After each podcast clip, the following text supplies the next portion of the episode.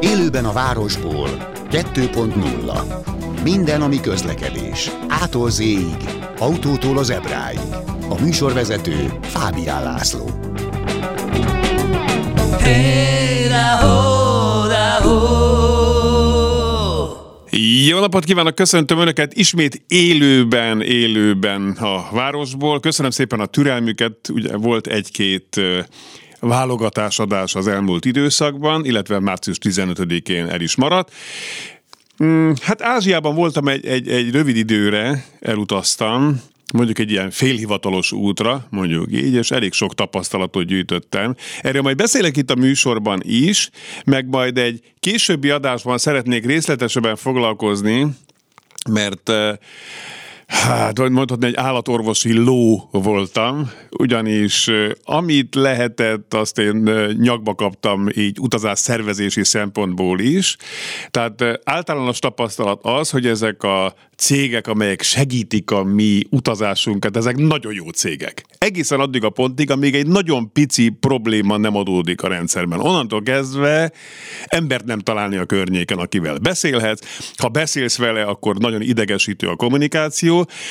És ilyen hatalmas cégekről is beszélek, mint például az Airbnb, borzalmas. Borzalmas tapasztalataim vannak csak várok tőlük majd hivatalos választ a kérdéseimre, addig nem szeretnék ezzel úgy foglalkozni, illetve majd ezekre a témákra hívok szakértőket is, és akkor majd jól átbeszél. De mondjuk egy rövidebb szösszeletet majd hallhatnak ebben a műsorban is egy kicsit később, de előtte most arról szeretnék önöknek mesélni, illetve szakértővel beszélgetni, hogy legutóbb szóba került itt a műsorban, hogy 2035-től de hát ezt már tudjuk, csak elektromos autókat helyezhetnek forgalomba az Európai Unióba. Azért már ezzel kapcsolatban vakargattuk a fejünket néhányan, és föl is tettem én is többször ezt a kérdést, hogy ilyen alternatívák, amik nagyon egyértelműen működő alternatívák lehetnek, mint például a, a, a szintetikus üzemanyagok, amelyet ugyanúgy lehetne a most futó autókban használni, azokkal mi van? És akkor azt mondta a szakértő, hogy nem, nem, azt is teljesen kiírta a buliból az Európai Unió a döntéssel. De most lehet, hogy mégis változott valami? A vonalban itt van Rácz Tamás, az észszerűbb közúti közlekedésért egyesület elnöke, őket a trafix.hu-n lehet elérni, két f és x trafix.hu, és változott akkor most valami, Tamás? Szia, üdvözlöm a hallgatókat. E, igen, hát e, kilobbizta a német autóipar e, állítólag, de azért ebben benne van még egy-két ilyen exkluzív gyártó, hogy azért ne teljesen csak elektromos legyen a jövő, ami az autózást illeti, hanem ezeket az FUL nevű zölden előállított energiából és a levegő széndiokszid tartalmából főzött üzemanyagokat felhasználó kocsikat is forgalomba lehessen helyezni, mert 2030 után. Na most, ezek tehát az én zsigulimba is, meg a Trabantomba is betölthető üzemanyagok? Bocsánat, hogy így mondom. Tudom, hogy nincsen se zsigulim, se Trabanton, de hogy elvileg, hát akár igen, tehát nyilván ezek ugyanolyan szénhidrogének lesznek, mint amiket most használunk autózásra, megfelelő beállításokkal, igen, elvileg ezt, ezt lehetne használni utcai autóban is, viszont ez nem nagyon lenne valószínűleg okos dolog, mert hogy a, tehát a, a kőolaj származékoknak a, a forgalmazása az nem lesz betiltva 2035-től, tehát a már meglevő nem elektromos autókat, azokat még egyelőre határozatlan ideig használhatjuk majd tovább. Itt csak arról van szó, hogy új belső égésű motoros autót a mostani szabályozási elképzelés szerint csak olyat lehetne forgalomba helyezni, ami ezekre az üzemanyagokra van kitalálva, ami, ami ezekkel működik, és ami legérdekesebb, hogy elméletileg csak ezekkel működik, amit nem tudom, hogy hogyan fognak majd uh, elérni a az európai politikusok. Na most ezzel a 2035-ös szabályozással is, tehát hogy 2035-től csak elektromos autókat helyezhetnek forgalomba az Európai Unió területén belül is, ment a masszatolás egy évig körülbelül. Tehát bejelentették egy évvel ezelőtt, hogy majd, majd jóvá hagyják, de ez valószínűleg így lesz. Akkor most ezzel az E-üzemanyaggal, hogy mondtad ez a neve, tehát ez a szintetikus üzemanyagokkal, most hol áll az Európai Parlament? Hát, ez, Vagy az ez európai döntéshozás. Vagy az európai döntéshozás egész pontosan. Hát elvileg, ha jól tudom, meg annyira nem vagyok benne az Európai Parlamentnek a döntéshozatali mechanizmusában, de hogy ez a, ez a javaslat van most az Európai parlament, ez, ez kerül az Európai Parlament elé, tehát ez ebből törvény lesz, hogyha ezt véglegesen megszavazza az EU Parlament, hogy csak ilyen fűveles belső égési motoros autók lehessenek majd 2035-től forgalomban, de hát ez elvileg később meg is változtathatóak. Tehát most már az a, az a furcsa ebben az egész újdonságban, hogy egy mindenki át, szerintem már mindenki által elfogadott, az autógyártók által is magukévá tett elektromobilizációs trend hirtelen megtört. Tehát, hogy kapunk egy új lehetőséget ami, hát kapnak egy lehetőséget az autógyártók, amire szerintem senki nem tudott eddig igazán felkészülni, ez eléggé meg is osztja a tagállamokat, tehát nem minden körül ennek felhőtlenül, van, aki azt szerette volna, hogy egyetemű teljes elektrifikáció legyen, van, ahol pedig a helyi autóipar és a helyi autós közösség ezt jobban üdvözli.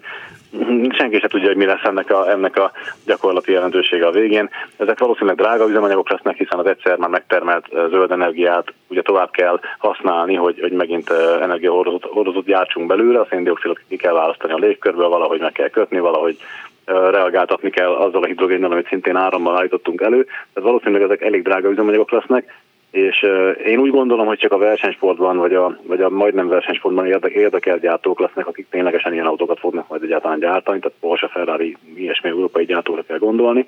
Viszont kinyílt egy kis, a kis kapu, tehát hogy, hogyha az e-fueleket lehet használni, akkor miért nem lehet használni például a biogázt a továbbiakban is autó meghajtása, és lesznek szerintem ilyen kérdések a biodízel kapcsán is, meg bioetanol kapcsolatban is. Szerintem teljesen jogos felvetések, ezek is elvileg klímasemleges üzemanyagok, hiszen a légkörből kötik meg a növények azokat a az a széndiokszidot, amiből aztán később megint energiahordozót csinálnak némi átalakítások után, tehát elvileg akkor ezeket is fel kellene, hogy lehessen használni a későbbiekben is autózáshoz, de akkor ott vagyunk, ahol most, mármint a belső égésemotó technológiát illeti, nem tudom, mi lesz ennek a vége. Szerintem kicsit elpolitizálódott ez a, ez a, ennek a kérdésnek a szakmai része. Értem. Most így emlékeimben él, amikor mi Mármint, hogy te meg én kettesben andalogtunk a Genfi autószalonon körülbelül 6-8 évvel ezelőtt, és meséltél ott egy cégről, nevére tényleg nem emlékszem, de elektrolitos vízzel meghajtott autókat gyártottak, illetve próbáltak gyártani, vagy próbáltak találni támogatót a projektjükhöz. Ez egy működő dolog volt, azt leszámolva, leszámítva, hogy körülbelül 300 liter vizet kell magával vinni, nem tudom, 200 kilométeres útra, valami ilyesmire emlékszem, de a lényeg az, Igen. hogy ott is elindult valami. Meg 2035-ig van még mondjuk 11 és fél év, ami rettentő hosszú idő, tekintettel arra, hogy a Nissan Leaf-et 12 és fél évvel ezelőtt mutatták be a legelső nagyobb tömegben eladott elektromos autó. Tehát ez nagy idő. Tehát lehet addig még bármi. De látszik-e már most valami ezen kívül, vagy ezeken kívül, bár te most elég sokat felsoroltál a bioetanolt, a biogázt, a meg egyébben. A hidrogént nem mondtuk, tehát hogy nyilván a hidrogén, mint, mint nagy energiasűrűségű, kis, kis térfogatú, kis tömegű energiahordozó, az, ez be fog jönni, de hát az is elektromos hajtás, tehát a hidrogénnel hajtott autók gyakorlatilag elektromos autók, csak a hidrogén légköri levegővel, oxigénnel való reagáltatásával előtte egy tüzelőanyag cella elektromos energiát készít ebből a magával vitt hidrogénből, de ennek nincsen káros anyag kibocsátása, ez még biztos, hogy ott lesz ebben az energiamixben, amit a közlekedésre felhasználunk. De ez elektromos autónak számít inkább, nem? Nem egészen nem, hát az is sokkal bonyolultabb a szerkezete, kisebb az akkumulátora jóval, viszont el kell benne dugni egy pár néhány köbméteres hidrogén tartályt is, amivel a hidrogén tudja magával vinni, ez inkább nagyobb járművekben lehet egy nagyon praktikus megoldás, mert rettenetesen gyorsan újra tölthetők. De magában a technológiában is vannak újítások, tehát éppen most nem is tudom, hogy szabad-e még mondanom, mert lejárta már az embargója, de van egy márka, amelyik most bemutatja az új generációs elektromos autóit nem sokára, amikben már mágnes nélküli elektromos motorok lesznek, és éppen most jövök egy BME és a Bosch által szervezett rendezvényről, a, a BME központjából, BME egyik épületéből, ahol Budapesti Műszaki Egyetem? Budapesti Műszaki Egyetem? Így van, igen, igen és ott mutogattak büszkén egy állandó mágnes nélküli elektromos motort, ami évek kérdése még belekerül az elektromos autókba, és jelentősen meg fogja nőni a hatékony, növelni a hatékonyságukat a minden nap használt mm, teljesítménytartományokban. Szóval folyamatos a fejlődés műszakilag, csak hát eddig ugye az autóipar is meg volt mondva az autóiparnak Európa részéről, hogy az elektromos mobilitásra kell fókuszálniuk, és most hirtelen visszakaptak egy ilyen lehetőséget, és nem is tudom, hogy ez nekik jó egyáltalán, hiszen az autógyártók nagy többsége is már fölvázolta a saját elektromobilitási stratégiáját, néhány gyártó ugye ambiciózusabb tervet mutatott be, mint amit az EU elvileg megkövetel tőlük, tehát már 2035 előttre vállalták, hogy teljesen elektromos portfóliót alakítanak ki. Most nekik megint el kell majd kezdeni versenyezni az FUL-es piacon is a, a konkurenciával. Kicsit, kicsit tényleg furcsa ez az egész. Igen. Most az előbb azt mondtad, hogy ez elég átpolitizálódott ez a kérdés, az általában semmiképpen nem jó, mert ha te lennél a döntéshozó, akkor te, te, te mit mondanál, vagy, vagy mit javasolnál, vagy milyen javaslatot tennél az európai döntéshozók asztalára? Hát ez azért nagyon picike pont vagyok, tehát egy olyan gazdasági most nagy pont lennél. Na. Tessék? Nagy pont lennél, nem picike.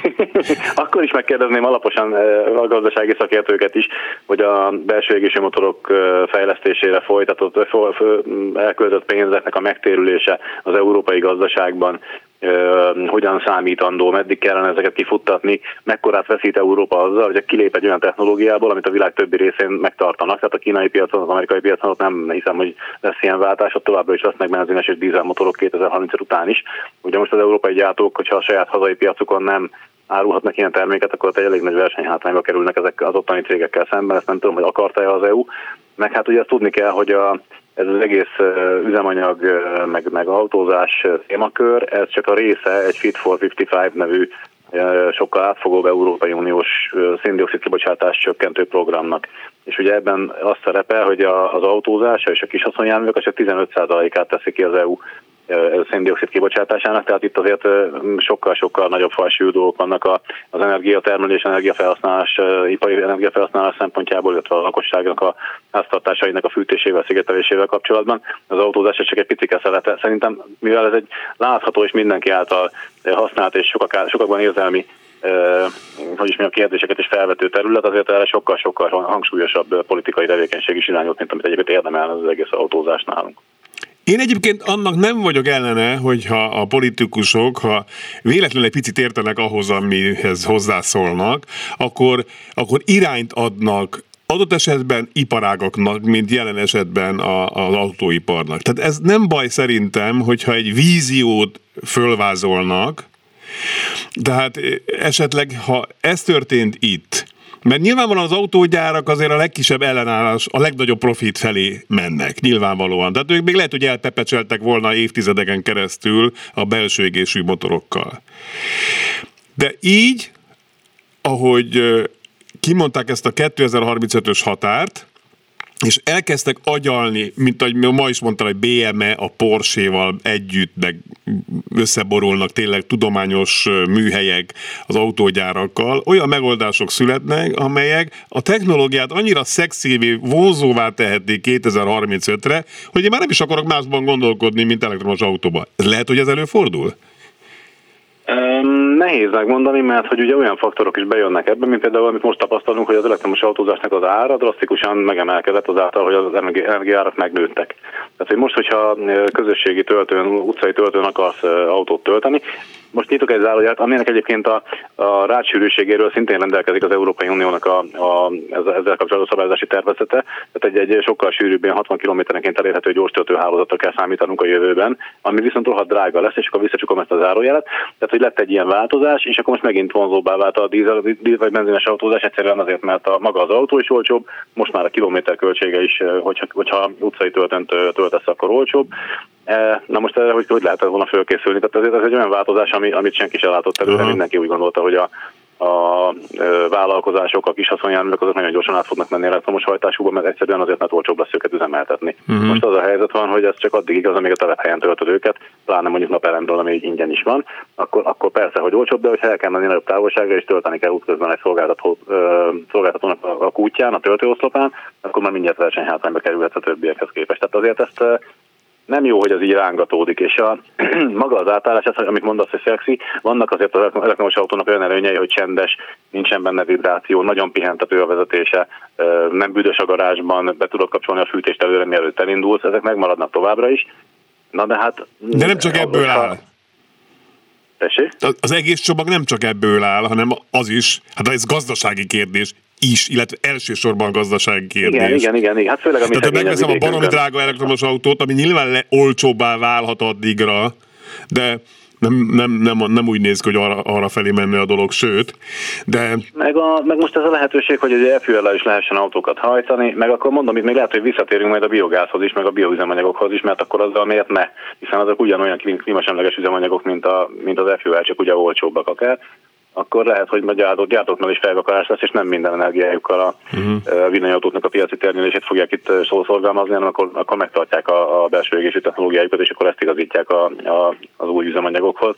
Ez náluk is most biztos, hogy nagy szaladgálás van a, a, az európai gyártók központjaiban, hogy most akkor hogy is osszuk el az elkövetkezendő tíz évre a fejlesztési pénzeket. Bocsi, most az FUR ez még visszatérve, mert ez került most reflektorfénybe az Európai Unió várható döntése kapcsán, hogy akkor ezt hogyan kell elképzelni, hogy ez ugyanúgy lehet majd tankolni ott van 95-ös, 99-es vagy 100-as, és e-fuel? Vagy így lesz Nem ez? tudom, ezt senki se tudja. Hát figyelj, ezelőtt egy, egy olyan 5-6 évvel az Audi még lelkesen bioüzemanyag, illetve ilyen fuel üzemanyag előállító kísérleteket folytatott. Tehát ha jól tudom, akkor valahol Közép-Amerikában voltak neki ilyen nagy medencéi, ahol algák termelték azt a bioüzemanyagot, amit aztán ő felhasznált volna a belső égési motorjában. Ezt a projektet aztán teljesen egyezőbe kidobta, és lenyilatkozta már csak egy-két évvel ezelőtt, hogy ez nem ez semmi, az elektromos mobilitás a jövő, az fuel nem kell foglalkozni. És most akkor kapott egy ilyen lehetőséget az, az Audi megint. És megint leporolták az algákat, ugye?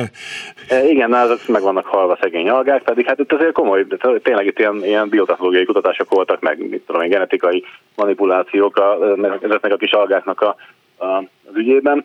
Most akkor ezzel ezt, ezt leporolják, előveszik megint, mert hogy ugye az sem mindegy, hogy honnan lesz FUL, és az autógyártók, ahogy az elektromos mobilitásba is bele kellett, hogy csatlakozzanak, tehát hogy el kellett kezdeniük kiépíteni a saját töltőhálózatukat, ugye ilyen a Mobility is például, vagy a Tesla-nak a saját Supercharger hálózata, hogyha az fuel is mehetnek az új autóik, akkor meg kell csinálni az FUL-es töltőhálózatot is valahogyan, és erre még hát nyilván senki sincsen felkészülve. Hú, jó, hát mindegy, valami megint megmoccant ebben az egész kérdésben, csak még nem tudjuk pontosan, hogy mi. Meg hogy én, én, én hová vezet mindez Mrs. Lipton, hogy a klasszikusokat szó szerint idézzük, ugye? Igen, igen, igen. Köszi Tomás, köszi szépen. Hát, bocsánat, to, bocsánat Tomásért, a Tomit és a Tamást így, így tudtam. Rácz Tamást hallották a az észszerű közúti közlekedésért egyesület elnökét, őket egyébként a trafix.hu-n el lehet érni. Tamás általában ugye másban is megszokott így nyilatkozni közlekedés biztonsági kérdésekben, meg közlekedés szervezési kérdésekben, hiszen ők elsősorban azzal foglalkoznak, hogyha valaki valamilyen problémát lát az úton, az ott be lehet jelenteni ezen az oldalon. Köszönöm szépen, Tamás, minden jót kívánok neked! Én köszönöm a megkeresést. Nos, és akkor, ahogy ígértem, Kicsit beszélnék arról, hogy ugye utaztam például Indiában, meg Nepálban, de előtte még gyorsan elmondom, hogy ezt a ezt az elektromos autózásos kérdést még a második félórában is folytatjuk olyan szempontból, hogy szakértővel majd arról beszélgetünk, hogy ez a fajta átállás, ami 2035-től várható, mennyiben befolyásolja most az autópiac helyzetét hogy hogyan alakulnak át az egyes gyártók modellpalettái. Hiszen most egy ilyen kicsit légüres térben vannak benne, tehát hogy tűnnek el kis autók, tűnnek el ilyen autók, tehát hogy az olcsó autók helyett kínálnak 19 millió forintért ilyen SUV-t, meg olyan, tehát hogy ezt egy kicsit áttekintjük ezt a kérdést, és föl is teszem majd a szakértőnek az egymillió dolláros kérdést, hogy most milyen autót vegyünk most, amivel nem bukom óriásit, vagy vegyem meg most az utolsó dízeles, benzines autómat a következő 12 évre, vagy na ezeket a kérdéseket szeretném majd föltenni. Tehát utaztam, és egy dolog nagyon leesett nekem, hogy az ott élőknek, tehát voltam Delhiben, és voltam Katmanduban, tehát India és Nepál fővárosában. Most elsősorban Katmanduról szeretnék mesélni, hiszen az ott élőknek a, a, a számunkra egyértelmű helyzetekben minden nap küzdeniük kell. Megmondom, hogy pontosan mire gondolok. Vegyünk egy alapvetést, autóbusszal közlekedést a városban. Ugye nálunk ez, ez nem egy olyan nagy, nagy kérdés, bár elég sokat puffogunk emiatt, ugye? Többen vannak, kevesebben vannak, büdösek, meleg van, hideg van, stb. Ott, Katmanduban a tömegközlekedés csak és kizárólag az autóbuszt jelenti. Nincs metró, nincs villamos, nincs trollibusz, ott taxival lehet menni, lehet bérelni motort, már úgy is bérelsz motort, hogy te vezeted, ez a 700 rúpia egy napra, azt 2,7-del kell megszorozni, tehát olyan 1600 forint. Vagy mehetsz taxival, vannak már különböző applikációk, amelyek kiszámolják az utat, és tényleg annyit kell fizetni. De lehet leinteni, és akkor lehet alkudozgatni. A városon át megyek taxival, tényleg a város egyik végéből a másikba kb. 700 rúpia, mondjuk 1800 forint de motorral az a töredéke, amikor ülsz valaki mögött. Ez, ez tök érdekes volt, hogy aki vezeti a motort, az mindig bukós isakban van, aki mögötte ül, az meg nem. Tehát én is úgy, úgy mentem ott mögötte, és azért ott voltak félelmetes helyzetek, amikor két busz között ment el a motoros, akkor ott uh, imádkoztam mindenféle uh, bölcsesség hagyományhoz. De mindegy. Visszatérve, tehát tömegközlekedés, buszozás, de ne Mercedes vagy légkondicionált MAN buszokat képzeljünk el, hanem a milyenkinél kisebb, általában Tata vagy Asok Leyland gyártmányú ö, rozzanatokat, mert általában ezek már rozsdásak, egy ajtajuk van, és ott áll általában egy darab fickó, mondjuk kalauz, mert onnan lehet tudni, hogy egy vastagabb pénzköteg van a kezében, és kiabál. Most hoztam egy kis atmoszférát, hogy hogy néz ki, amikor a busz beáll egy mondjuk úgy megállóba, megállók sincsenek mindenhol jelezve, hanem ilyen hagyomány szerint, hogy, hogy ott látod, hogy több ember áll, akkor az valószínűleg megálló. De ez általában így hangzik, mikor beáll egy busz a megállóba.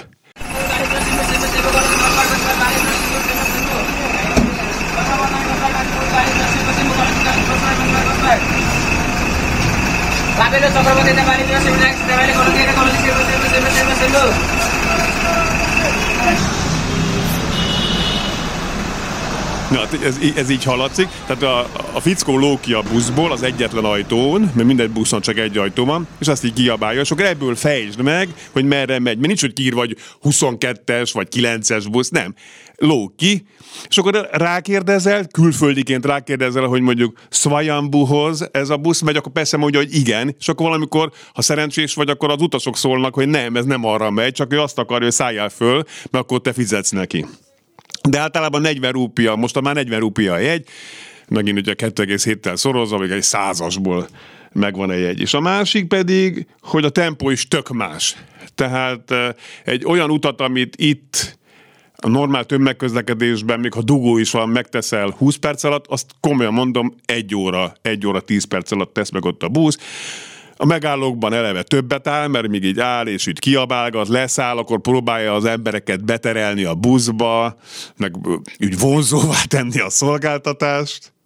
És érdekes az egészben, a legérdekesebb számomra az, hogy az emberek ott ülnek, nyugodtan, mosolyognak, vagy nem mosolyognak, vagy csak úgy magukba figyelve, vagy, vagy ülnek, de nem elégedetlenkednek. Beszélgetnek, és általában még tömeg is van a buszon, tehát ez az ő mindennapjuk. Úgyhogy most én elhatároztam, hogy legalább egy évig nem panaszkodom a fővárosi tömegközlekedésre. Élőben a városból 2.0 hey,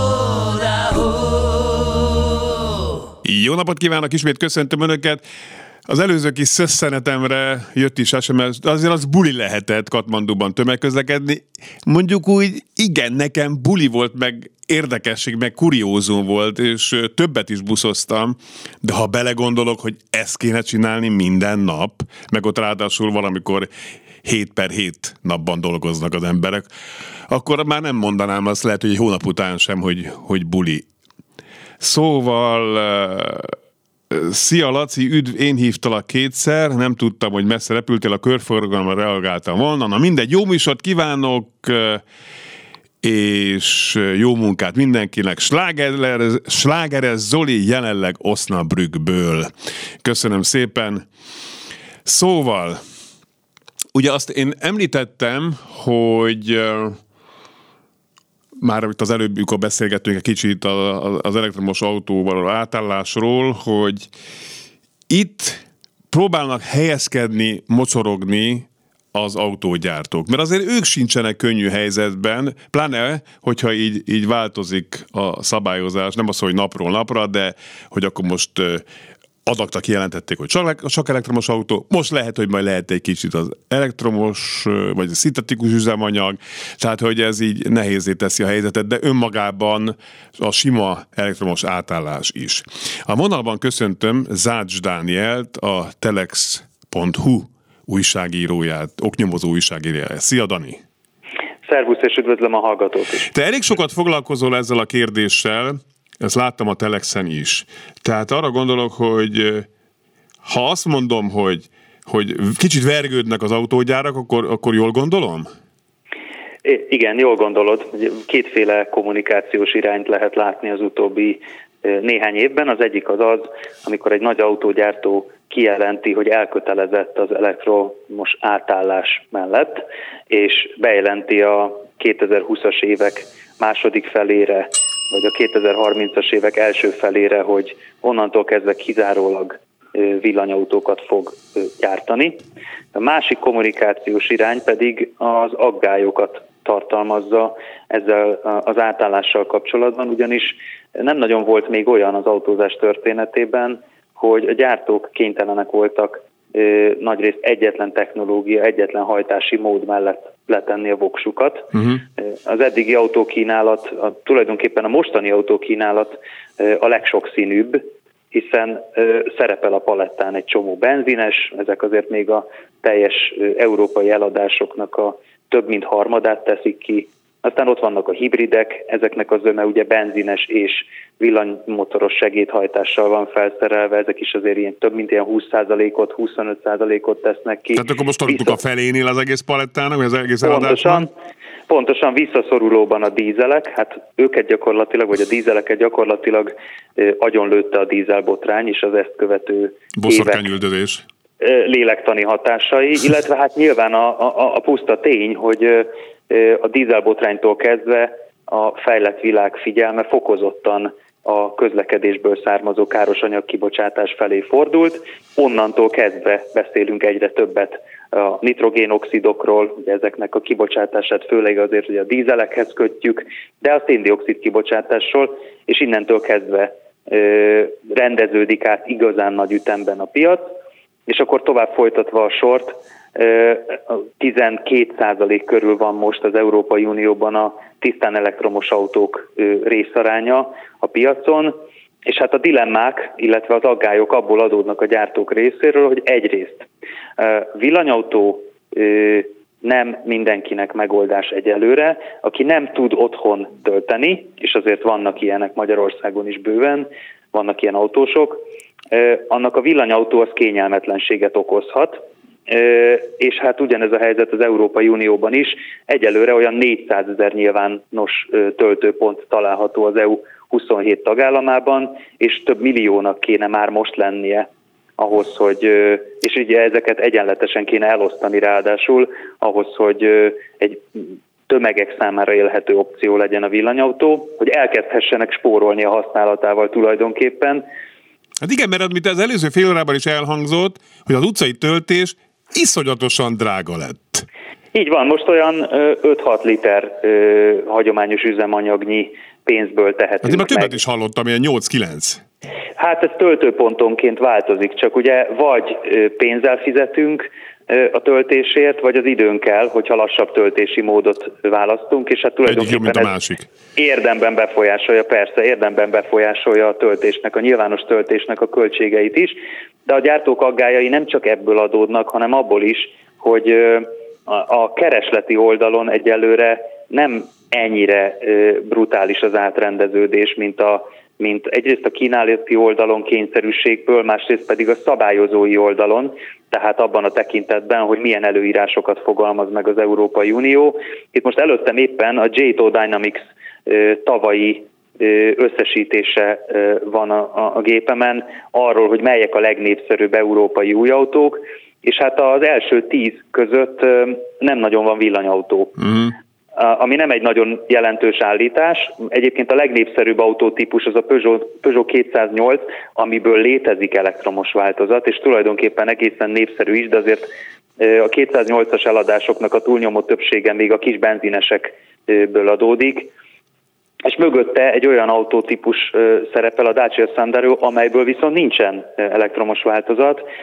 A Sandero az Nyugat-Európában olyan nagyon népszerű, hogy ebből is eladtak 200 ezer darabot, és mögötte csupa olyan típus sorakozik, amelyek jellemzően olcsóbbak, vagy sokkal olcsóbbak, mint a velük egy méret kategóriába sorolható elektromos autók más gyártóktól, vagy akár ugyanattól a gyártótól. Magyarán mondva az a probléma, hogy még nem tartunk elég közel az úgynevezett árparitáshoz, tehát amikor az adott műszaki paraméterekkel körülírható hagyományos motorral szerelt dízel vagy benzines autó közel annyiba vagy ugyanannyiba kerül, mint a vele összevethető villanyautó.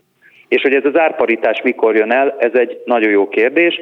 A harmadik kommunikációs vonal az tulajdonképpen az ezzel kapcsolatos ígérgetést vagy ígéreteket tartalmazza, de nem akarom belét folytani a szót. Nem, nem, nem, nem, ez egy nagyon fontos kérdés, mert most inkább megint úgy látszott, hogy tavaly nyílt az olló, tehát hogy az elektromos autók jobban drágultak, mint a nem elektromos autók.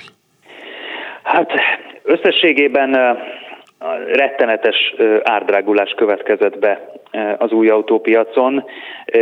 Itt, itt katasztrofálisak a számok, tehát a, két héttel ezelőtt megjelent egy cikkem a Telexen egy olyan ügyben, amelyben a megrendelő nem kapott autót a befizetett előlegéért egy kerek éven át, és végül visszakérte és kapta ezt az előleget. Ott egyébként egy Hyundai-ról volt szó, tehát gyártókapacitás beli hiányok is, vagy problémák is vannak, de, de megkérdeztem ugyanennek az ügynek a kapcsán néhány nagy magyarországi importőrt, és azért mindannyian ilyen 20%-25% körüli átlagos áremelésekről számoltak be éves szinten, ezt általában két lépcsőben oldották meg, a Suzuki is közéjük tartozik ez nagyon-nagyon rosszat tesz, ez egy európai jelenség, tehát részben nem csak a magyar gazdasági helyzetnek, meg a gyenge forintnak a következménye, hanem általában véve a gyártási költségek emelkedésének és az alkatrész problémáknak is.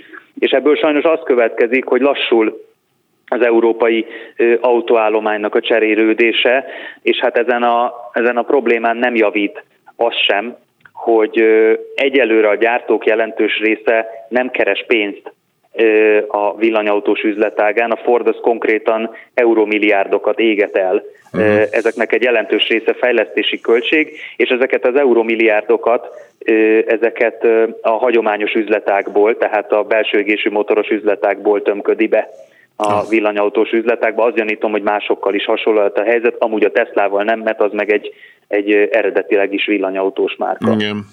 És pont a Ford ebből a szempontból jó kérdés, hogy ott lehet nagyon látni, ahogy átalakul a, a palettájuk. Tehát, hogy megszűnik hát például a Fiesta, ez a kis Megszűnik. autójuk, igen. de Amerikából meg hoznak be böhöm, nagy benzines autókat, amik lehet, hogy nem böhöm benzines motorral szerelnek, kicsit így európailag harmonizálják őket, de szóval, hogy mondjam, a, például Ford megszűnik a teljes spektrumot lefedő autógyártónak lenni, nekem úgy tűnik. Te mit ez, gondolsz? Ez nem csak neked tűnik így, egyik döbbenetből esem a másikba. A Fordnak olyan korábban népszerű modelljei tűnnek el, utód nélkül a kínálatból, mint ahogy már említetted a Fiesta, de hamarosan megszűnik a Focus is, még egy utolsó facelift elkészült belőle, de nem lesz ötödik generációs Focus. Igen, és az az a modell, amit meg se kell magyarázni, hogy tudják a fókusz az amelyiket. A fókusz az, az egy viszonyítási pont. Ugye 97-ben az évautója lett az első generáció, és a következő évtizedek tulajdonképpen elég jelentős sikereket hoztak a Fordnak. Nem lesz olcsó autója a Fordnak. Mostanában biztosan nem, most ha jól emlékszem 6 millió 600 ezer forintba kerülnek a, a fapados fieszták, hasonló áron nem lesz Ford. Uh-huh. És legalábbis egy darabig. Most azt hiszem a brit autokár portálon azt olvastam, hogy a következő Tourneo lesz a legolcsóbb hagyományos felépítésű Ford. Ugye ez egy ilyen dobozos kis teherautószerű minivan vagy családi autóként is konfigurálható típus, de hát ez nem Fiesta áron kapható most sem. és, és hát ugyanakkor azt is látom, hogy a, hogy az olcsó autós márkák, de leginkább egyébként a Dacia pedig hatalmasat kaszálnak azzal, hogy egyrészt a vevők elégedettek, tehát a Dacia az egyik legjobban szereplő márka a márkahűség kutatásokban. Tehát amikor megkérdeznek mondjuk egy 4000 fős mintát, akkor a válaszadóknak a több mint kétharmada azt mondja, hogy újra venne Dacia-t, miután már van egy meglévő autója. És, és azért ez azt is jelzi, hogy egyrészt nagyon sokan vannak, és nem csak Magyarországon és Közép-Európában, akik nem presztízsokokból vagy presztízs szempontok alapján vásárolnak autót, hanem egy, egy kéziszerszámot szeretnének, ami, amivel nincsenek különösebben nagy komplikációk, és amelyeknek, amelynek adott esetben mondjuk a feltöltése per tankolása sem egy uh-huh. bonyolult művelet, és, és ebben a szegmensben még nem látszik, hogy melyik gyártó fog tudni először gurítani egy rendes villanyautót. Ugye a Volkswagen tartott legutóbb egy koncepció bemutatót múlt héten, ez az ID2 All nevű hát pólóméretű, de belterét tekintve inkább a Golfhoz közelítő villanyautó első guruló prototípusa volt. Ezt azt hiszem 2025-től fogják gyártani, és elég impozáns adatokkal kecsegtettek. Ez egy 25 ezer eurónál olcsóbb autó lesz, ami ugye manapság kb. 10 millió forint. Csoda lenne egyébként, és a Renault volt a másik gyártó, amely néhány héttel vagy talán hónappal ezelőtt jelentette be, hogy valamilyen formában feléleszti a Renault 4, illetve a Renault 5 elnevezéseket, és ezek kisméretű villanyautókat, olcsó és kisméretű villanyautókat mm. fognak majd takarni.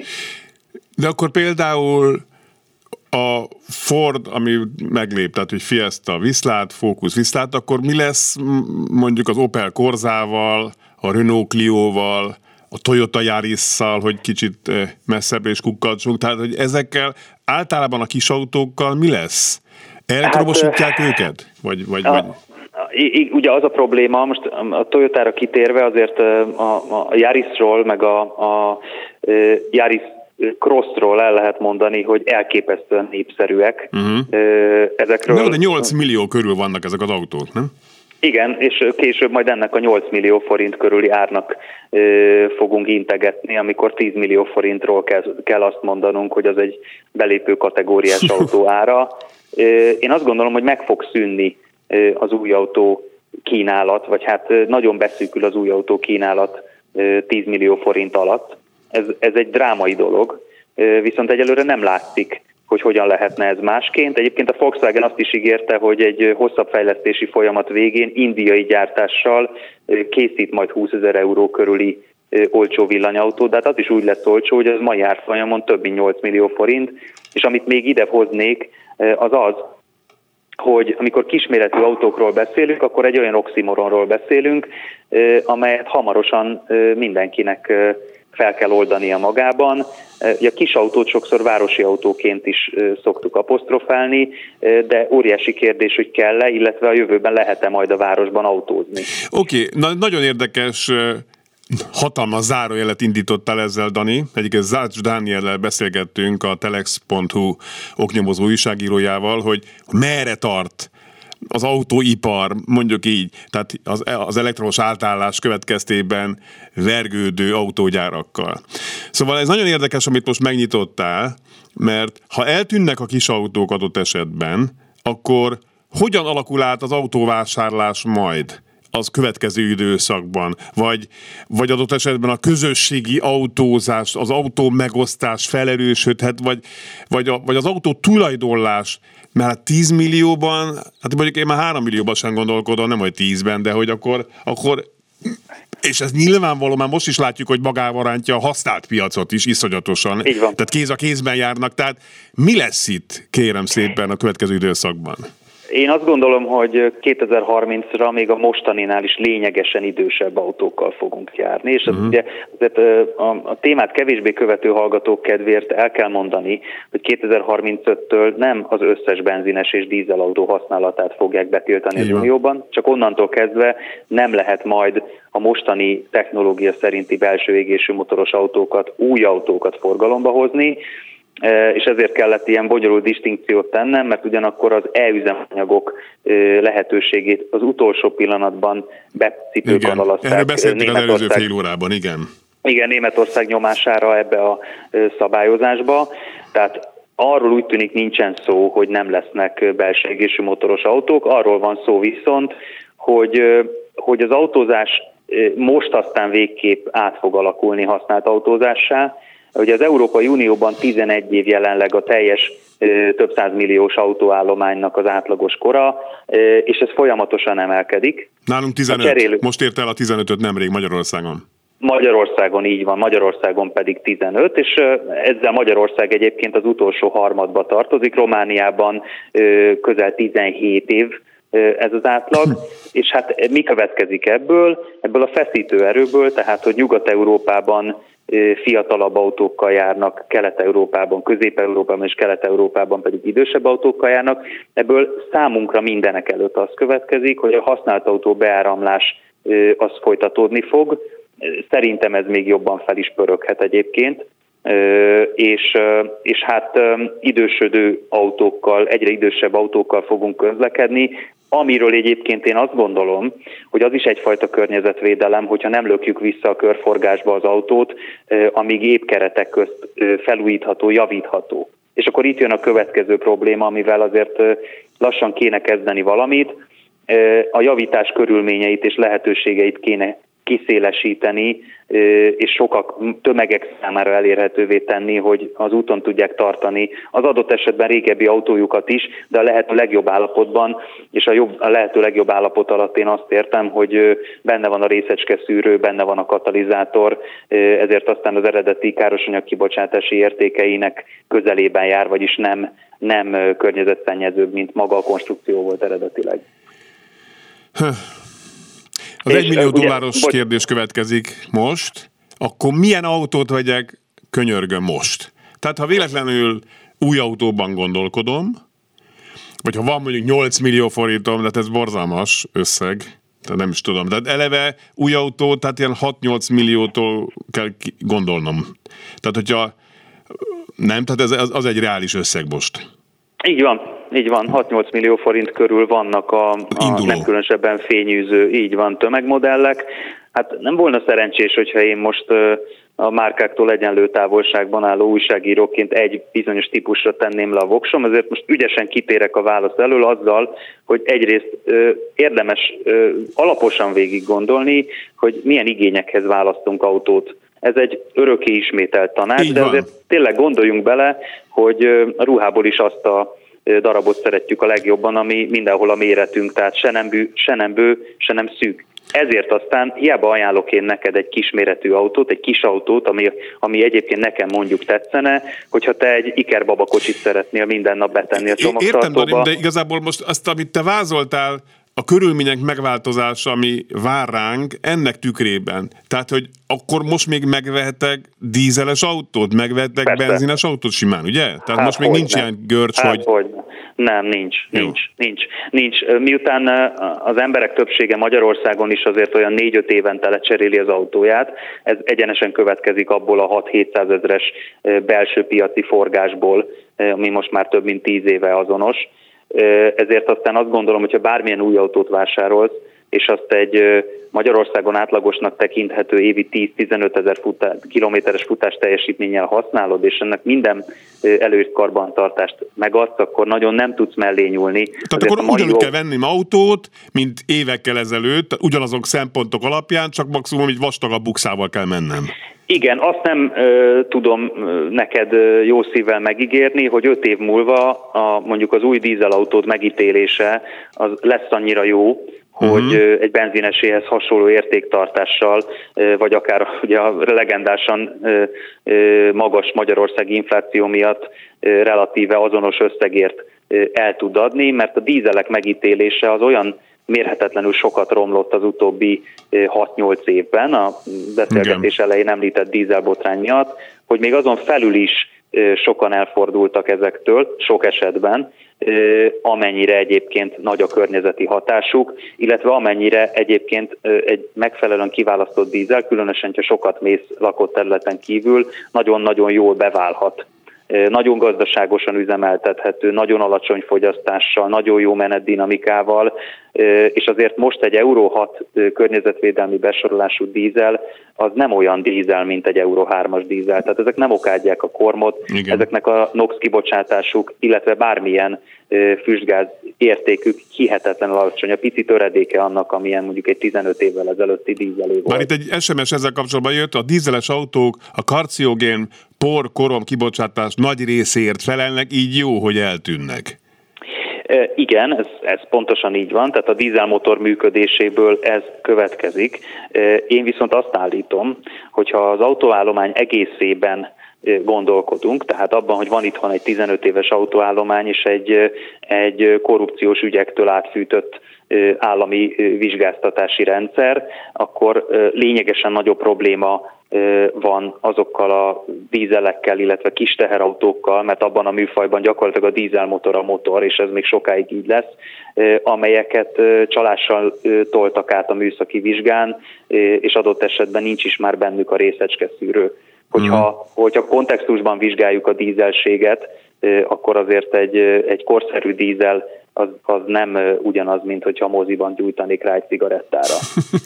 De egyébként, hogy a hallgatónak is reagáljak még egy módon a felvetésére, a, a napjaink dízel az tulajdonképpen inkább a hibrid. Az látszik, hogy a, hogy a dízel piacról távozó vásárlók jelentős része, akik ugye az üzemanyagfogyasztásra és a, a teljes fenntartási költségre koncentrálnak, azok, azok sokszor hibridet vásárolnak, és a flotta cégek ugyanígy. Ugye a hibrid az egy olyan benzines autó jellemzően, bár van dízel hibrid is, de még maradjunk a benzineseknél, Igen.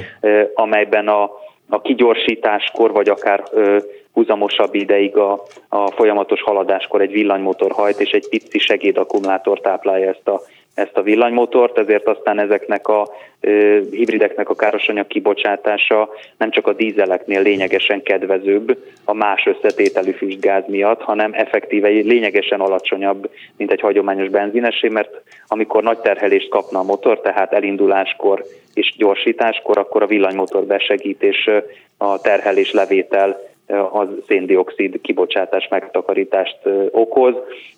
És hát azért azt látjuk, hogy a, hogy a hibridek ö, túlnyomó többsége ö, nemhogy ö, kevésbé tartós a műszaki összetettségek miatt, mint egy, nem is tudom, hagyományos kéziváltós benzines, hanem adott esetben még tartósabb is. Dani, nagyon szépen köszönöm. Én is nagyon köszönöm. Zács Dánielt hallották a telex.hu oknyomozó újságírát. Köszönöm szépen! ezzel véget is ért a műsor. Közben néhány reakció érkezett SMS-ben. Kedves Laci, elég itthon vidékre menni, és mindjárt jónak látszik a budapesti tömegközlekedés. Üdv András, köszönöm szépen. Akkor vidéki tömegközlekedés mondjuk két hónapig nem szidom szemben a budapesti egyével. Fábián úrnak, én Franciaországban élek, és meglepően nyugodt és udvarias a közlekedés. A legszebb, hogy a nagyobb városokban is szokás köszönni és elbúcsúzni a vezető nénitől, bácsitól. Lehet, hogy a gazdagság is nyugtatólag hat. Minden jót, au revoir, Éva. Köszönjük szépen. Egyébként ez például én a 22-es vonalon szoktam sokat járni, ott is el szoktunk köszönni a sofőrtől, mert ott ugye nyitott a, a fülke. Hibrid Mondeot használnak, nagyon szeretem, ha kell erős közben 6,8 liter között fogyaszt puhán, csendesen, és kinyírták, írja László. Köszönöm szépen, nagyon szépen köszönöm a figyelmüket, jövő héten Pető Attila Kressz professzorral folytatjuk. A mai adás elkészítésében közreműködött Lőrincs Csaba. Köszönöm szépen a figyelmüket, vigyázzanak magukra, tehát jövő héten Kressz professzorosul folytatjuk. Fábián Lászlót hallották, viszont hallásra.